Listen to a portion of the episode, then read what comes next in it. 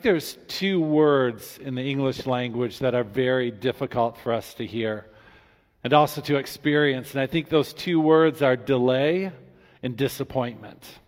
I think just saying the words delay or disappointment causes all of us each to feel a little bit unsettled. Nobody likes to hear that something's delayed, and nobody likes to be disappointed. Those are two tough things to deal with. And it should be no surprise that in the Bible, delay and disappointment can often be a really good thing.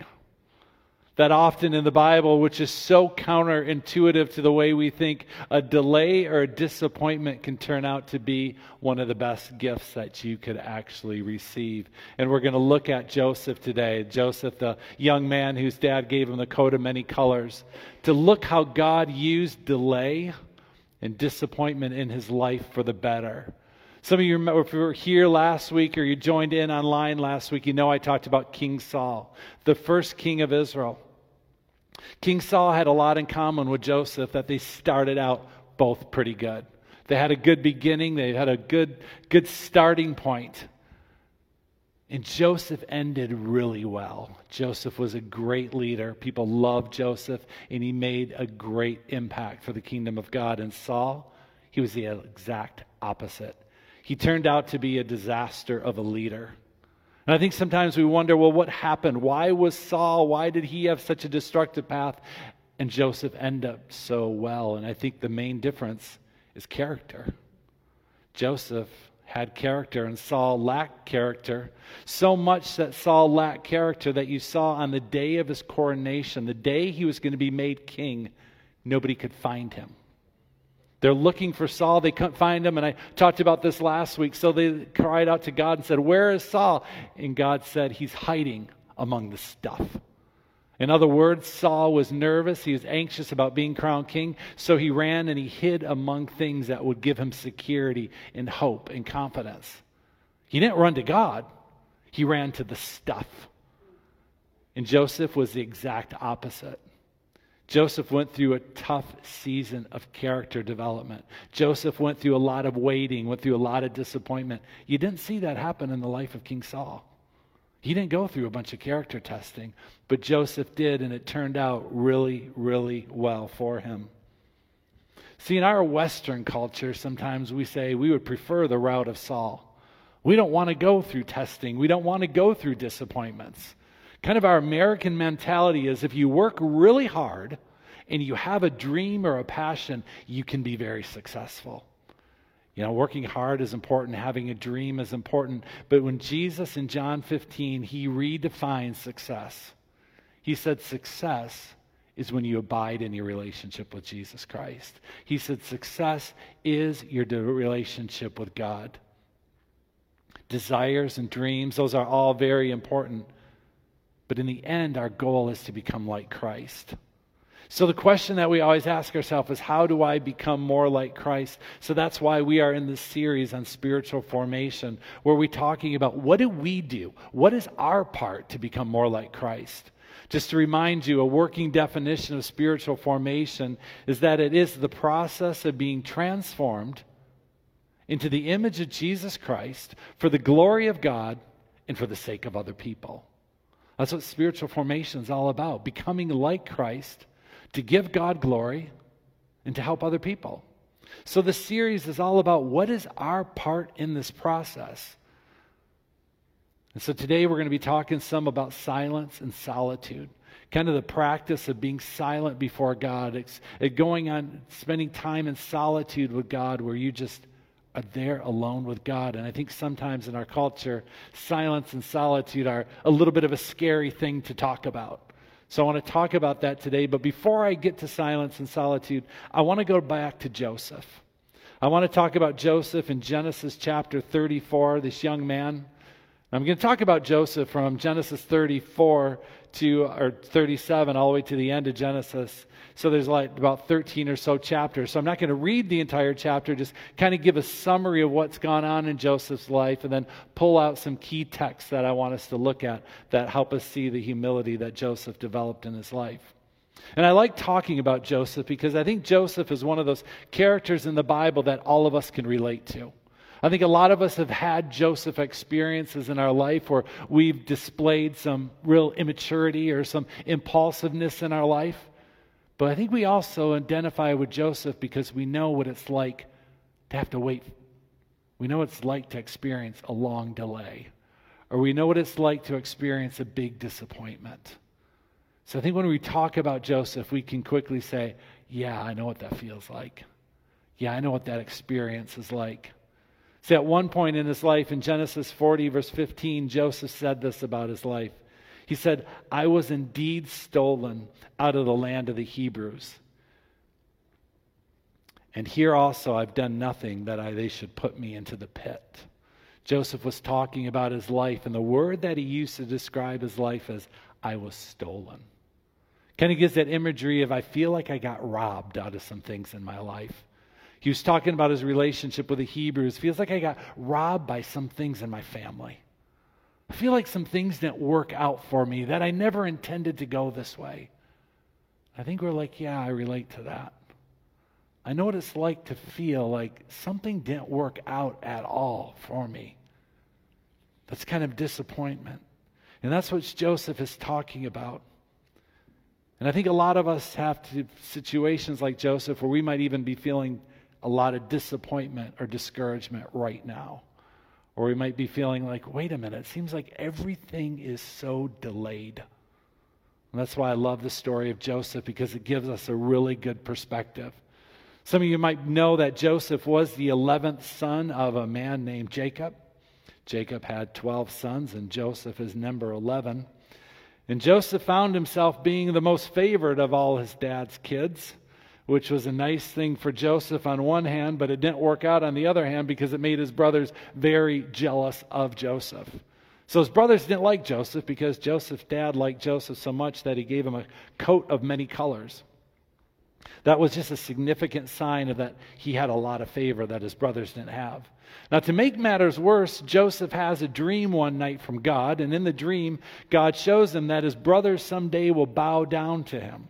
Well, Joseph got all excited about that dream, so he told his brothers, which was not a good idea because it took his brothers from not liking him very much, from not being jealous of him, to wanting to kill him. And it didn't help that Joseph had a second dream that he told his brothers about too. And so his brothers plotted against him and thought, we'll just kill him. Not very nice brothers. Well, then they decided, well, killing him was going to be a little rough, so they said, we'll just sell him as a slave. So they sold Joseph as a slave. So you look at the few, uh, few, those few situations that happened to Joseph, and you wonder how did he resist the temptation to become really bitter? How did he not become a story of discouragement? How did he not become the next Saul that kind of ended as a disaster? Because when you look at the life of Joseph, he had every reason to complain or to be bitter. I mean, his life started out well. He had a good family. His dad liked him. He had all success going for him. And then he gets a couple dreams from God. And he talks about his dreams. And the next thing you know, his brothers sell him off as a slave. He's now a slave in Egypt, but Joseph, he's a good, hard worker. He works really hard, gets promoted. He gets a good position while he's a slave. And while he's a slave, He's working very diligent for his boss, and the next thing you know it, his boss's wife makes some advances at him. Joseph, being the good guy of integrity, turns her down and says, No, I don't want to do that. And so she turns around and accuses him of rape, and he gets thrown in jail for something he didn't do. It doesn't seem like Joseph has a whole lot of favor on his life. In fact, it seems like he has no favor at all. Now he's at the point of he's been accused of a crime he did not do. Not only is he in jail, but he has to deal with the reputation of somebody who did that crime. And then there comes a little glimmer of hope for Joseph while he's in jail. He's in jail, and probably he's figuring, he's probably thought to himself, I'll never, ever get out of here. There's no chance I'll ever get out of here. And then one morning, he notices that two of his fellow jailmates are pretty sad and upset. And he asks them, What's going on? And they tell him that they had a dream last night. And Joseph quickly says to him, Dreams are from God. I can tell you what your dream meant. And Joseph tells the two men what their dreams are. He interprets them very accurately. Now, I don't think the one man, the baker, I don't think he appreciated the interpretation because Joseph said to him, In three days you're going to be killed. And that did happen. But also, Joseph said, In three days to the cupbearer, he said, In three days you'll be released from this jail. And sure enough, three days later, they're going to release that cupbearer from jail. And so Joseph said to that cupbearer on the way out, as Susie referred to, he said, Hey, when you get out of here, tell Pharaoh what I did. Tell Pharaoh about that I could interpret your dream for him. Tell Pharaoh that I'm in here. I think Joseph probably thought, yeah, I'll probably be getting out this afternoon when somebody hears of what I've done. No, two full years later before he gets out of jail. Up to this point, Joseph had spent more of his life in jail and as a slave than he did being a free man. It's easy to look at the life of Joseph and say that was a waste of time. That was a waste of time being stuck as a slave or being stuck stuck in prison. Not only is it a waste of time, but it looks like a big disappointment. However, the exact true. The time that Joseph spent in jail and the time that he spent as a slave was time well spent. And that's according to Joseph. Joseph himself in Genesis 50, verse 20, said, That was a good experience for me. He said, That was a good thing that happened to me. His actual words are he was talking to his brothers who started the downfall of his life, who sold him to slavery. He looked at his brothers and he said, You meant everything for evil. You thought you'd destroy me, you thought you'd get rid of me. But God meant it all for good. In other words, God turned even the worst situation for my benefit. And then Joseph says, to bring about that many should be kept alive as they are today.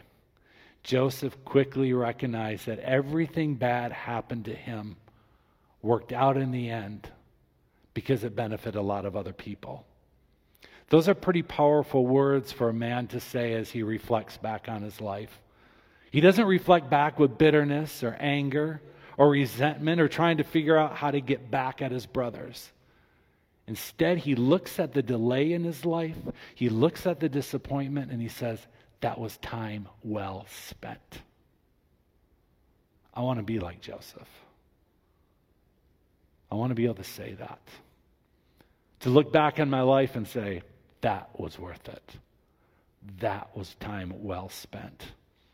See, there's a couple verses that you have to look at in the book of Genesis that are going to help you understand why Joseph had the ability to look back and say that was time well spent. In Genesis 39, verse 2, it says, The Lord was with Joseph. So he succeeded in everything he did as he served in the home of the, his Egyptian master. The Lord was with Joseph. And then a few verses later, in verse 21, it says, But the Lord was with Joseph in the prison and showed him to be faithful See, those two verses tell you the reason that Joseph was so successful is because God was with him. God was with him in the disappointment, He was with him in the delay. And I think sometimes we can look at that and say, well, that was nice for Joseph, but what about me? Because sometimes when we are in disappointment, we're in delay, we kind of think God forgot about us. Psalm 34, verse 18, which I think is one of the best promises in the Bible if you can rate them. It says, The Lord is close to the brokenhearted. He rescues those whose spirits are crushed. See, if you feel like Joseph and you feel disappointed or you feel like you're in a delay, the Bible promises is that God is close to you. When you're feeling brokenhearted, God is with you. Just like Joseph, God is with you we have the same opportunity to be like Joseph because God is with us just like he was with Joseph. But why does God have to use disappointments and delays? Why can't he just figure out another way to do it? Now, I think a lot of times by God's grace, He teaches us things that we never go through disappointment or delay. Sometimes God just miraculously does, does stuff in our life. But sometimes he leads us through disappointment and delay. And I think in Joseph's story, you see two really good reasons. The first reason is that God uses disappointment to bring us to the place where our only hope is in him. See, disappointments are often one of the best catalysts to bring change into our life. Disappointments have this way of stripping us, of putting our hope or our security or confidence in some other person, place, or thing. God has a way of giving us enough disappointment so it leads us to realizing that He is the only one that can satisfy our needs. See, so often it's easy to be like Saul when you get disappointed or you get discouraged, you run to the stuff. And God's trying to get us to stop running to the stuff, but running to Him.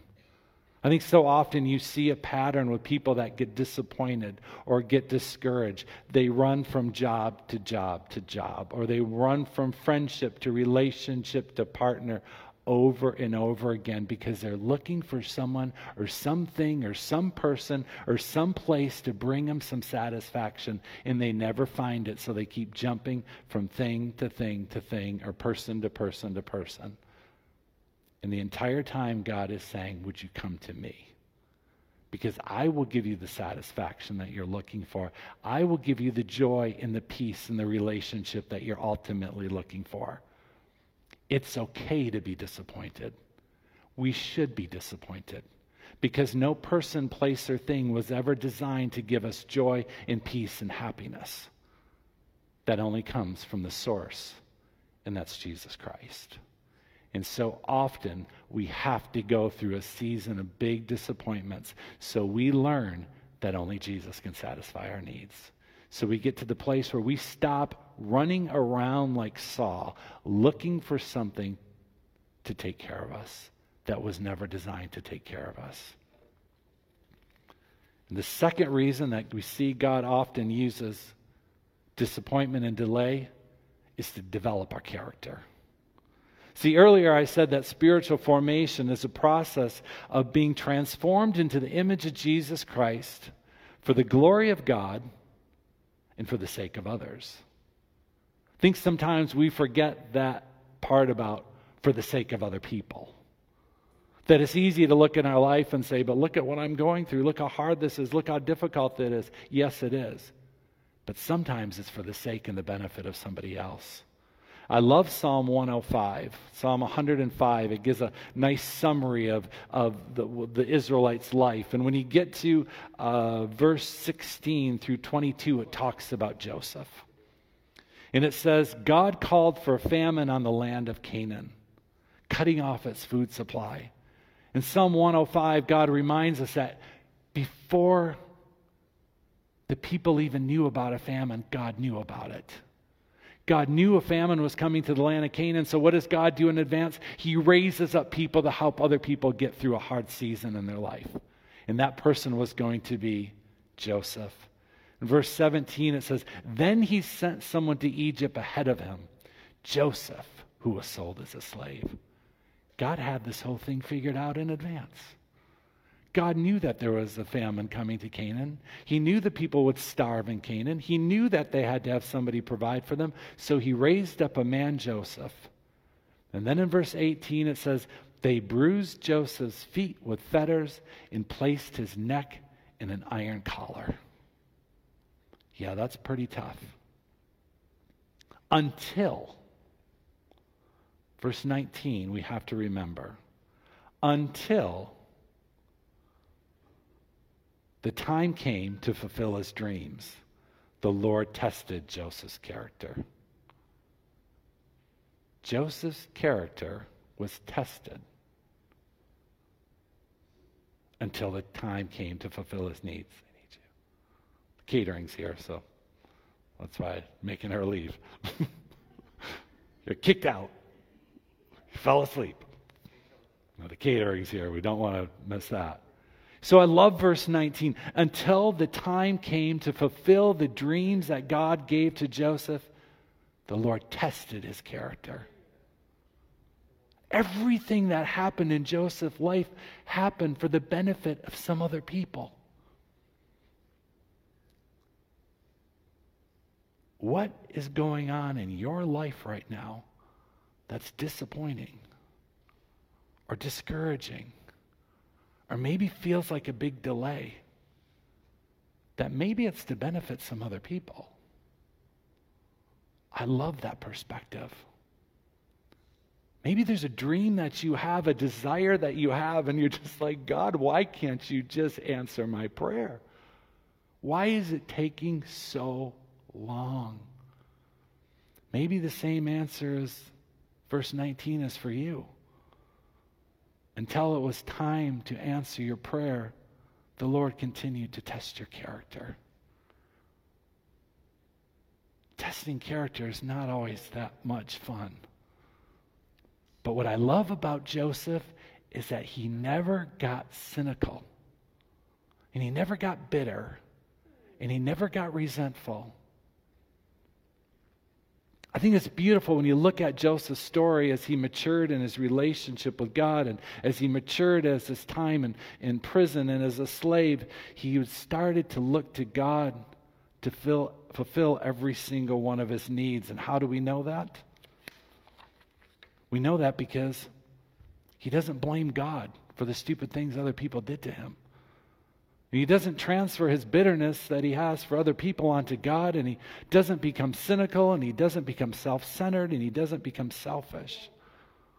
There's two little sections of scripture in Genesis that I want to talk about that you see how well Joseph handled things. In Genesis 39, verse 6 through 9, let me read this says so Potiphar, that was Joseph's boss, gave Joseph complete administrative responsibilities over everything he owned. With Joseph there, he didn't worry about a thing except what kind of food to eat. Joseph was a very handsome man and well built young man. And Potiphar's wife soon began to look lustfully at him. Come and sleep with me, she demanded. But Joseph refused. Look, he told her, my master trusts me with everything in his entire household. No one here has more authority than I do. He has held back nothing from me except you, because you are his wife. How could I do such a wicked thing? It would be a great sin against God. I think it's a beautiful thing to see that even Joseph, as he's going through disappointment, he's going through delay, he resists temptation. I think oftentimes when people get through a lot of season of disappointment, it's easy to, easy to become compromisers to say, God owes me something. Life's been hard for me. I can bend the rules a little bit. Definitely, I get to get away with this because look what I'm going through. Joseph didn't do that. Joseph's own words said it would be a great sin against God. One of the commentaries I read even suggested, said, you know what? He probably could have got away with it if he would have took her up on her offer. Because in that Egyptian culture, it was very common for men and women to have other relationships on the side. So it's a good, a good chance he could have easily got away with it and nobody would even notice or nobody would even cared if they found out. But he did the right thing and he ended up in jail for it. Another part of Joseph where you see his character is when he interpreted the dreams for the two, uh, for the baker and the cupbearer. It says, while they were in prison, Pharaoh's cupbearer and baker each had a dream one night, and each dream had its own meaning. When Joseph saw them the next morning, he noticed that they both looked upset. Why do you look so upset today? He asked them. And they replied, We both had dreams last night, but no one can tell us what they mean. Interpreting dreams is God's business, Joseph replied. Go ahead and tell me your dreams. See, even in this little section of scripture, we see the integrity of Joseph. You totally would have expected Joseph to not even recognize the needs of other people because he's been through such a hard situation. But Joseph gets up in the morning and he notices that these two men are dealing with something. And he says to him, What's going on? How can I help you? That's the man who's relying on God during a difficult season of his life. And you totally would have expected Joseph, when he's, the two men said to him, Oh, I have a dream, that Joseph would have said, Blow that off. Dreams are nothing but trouble. Look at me. I had two dreams from God and I end up in jail. I totally would have expected Joseph to say that. But not Joseph. He said, Dreams are from God. And God gives interpretations to dream. Let me help you. Joseph didn't get cynical. Somewhere inside of Joseph, he knew that those dreams that he had someday it was going to happen. And so, in the meantime, he's going to help two other people find their dreams to be fulfilled. And it was interesting that right away, when just men said to Joseph, I had a dream, that Joseph right away said, God can interpret dreams. Tell me your dream. Joseph wasn't being cocky or arrogant. Joseph just knew his relationship with God so well that he knew that God would give him the interpretation to the dream. I think it's a beautiful story to see how well Joseph did with deep disappointment, with considerable delays, that his character is tested so when he gets out of jail and he's made a leader in the Egyptian government, he is incredibly successful. And he goes on and he saves thousands and thousands of people from a famine. But Joseph had to abide in his relationship with God in order to get him through that season. I kept looking, saying, How did Joseph make it through? Kept looking, says, Is there some key in these scriptures that will tell me what did Joseph do on a daily basis so he didn't become cynical? I couldn't find something. But yet, as I thought about it, Joseph was in jail. He spent a lot of time in silence and solitude. He spent a lot of time alone. And in those times of silence and solitude, Joseph could have said, I'll be bitter. I'll be angry and upset, and I'll just sit here and moan and complain. But he didn't do that. Joseph spent his time in silence and solitude with God, letting God minister to him, letting God encourage him, letting God give him peace that passes understanding, letting God give him hope what I want to do in the next couple weeks is talk about how do you actually spend time in silence and solitude with God? How do you do that? In our busy culture, we like to do and go and read and study and to say, I'm just going to sit with God. How do we do that? We'll talk about more of that next week and the following week. But as I close our message today, I want to, I want to take communion together. In a minute, I'll have Ron uh, pass the elements, and we still have them in the little portable cups right now until we switch. And in Jesus, when he was on earth, he would often call his disciples to a time of silence and solitude. Jesus himself was known to spend great amount of time in silence and solitude. And in Mark 6 is a beautiful scripture, Mark 6:31. Jesus says to his disciples, "Come with me by yourself to a quiet place and get some rest. I think that's kind of a good summary of what communion is all about. Come with me and get some rest. See, in the Bible, rest isn't always about just taking a nap or sleeping. To get some rest means come find some peace. Come find some joy. Find your strength to be renewed. And that's Jesus' invitation for his disciples. And that's his invitation for all of us that are gathered here today. And even if you're at home, you can participate in communion with us. It's his invitation to come as individuals in a body together to find rest. To find rest in his presence, but to find rest knowing that God takes care of every single one of our needs. To find rest in the fact that God says, Are you feeling brokenhearted? Or Are you feeling discouraged? I'm close to you. Communion is a reminder that Jesus went to the cross to die on the cross so God could be close to us. That we don't have to run to the stuff.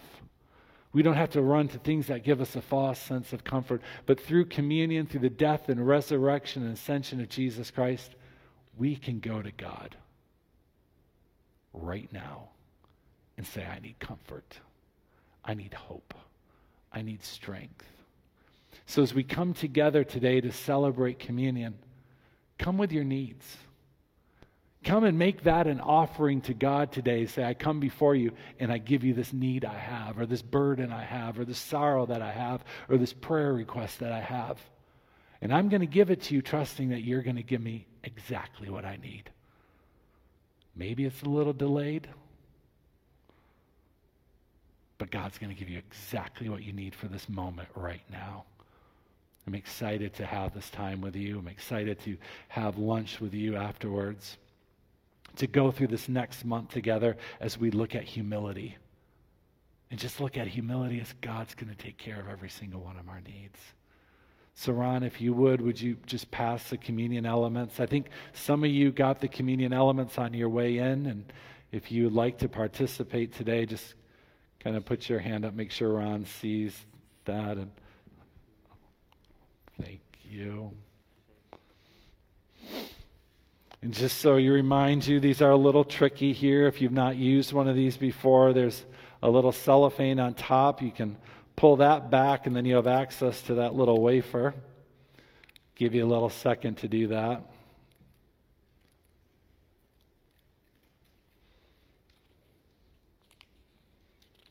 These are convenient, but I look forward to the old fashioned way. and real bread, too.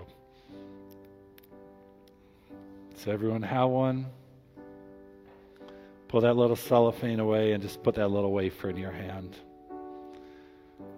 In 1 Corinthians 11, it says, On the night when Jesus was betrayed, the Lord Jesus took some bread and he gave thanks to God for it. Then he broke it in pieces and he said, This is my body, which is given for you. Do this in remembrance of me. Let's eat this together, remembering what Christ has done for us.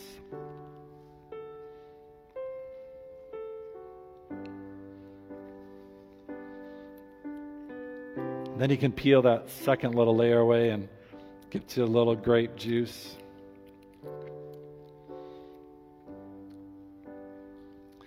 And the scripture goes on to say that in the same way, Jesus took the cup of wine after supper, saying, This cup is the new covenant between God and his people, an agreement confirmed with my blood. Do this in remembrance of me as often as you drink it. Let's do this in remembrance of what Christ has done for us.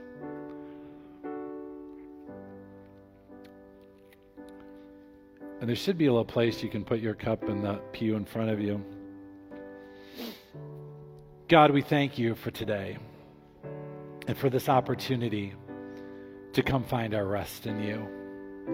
God, I pray for each person listening to me, Lord, that they would experience supernatural rest and peace. And Lord, lead us as we close in this final song with Libby.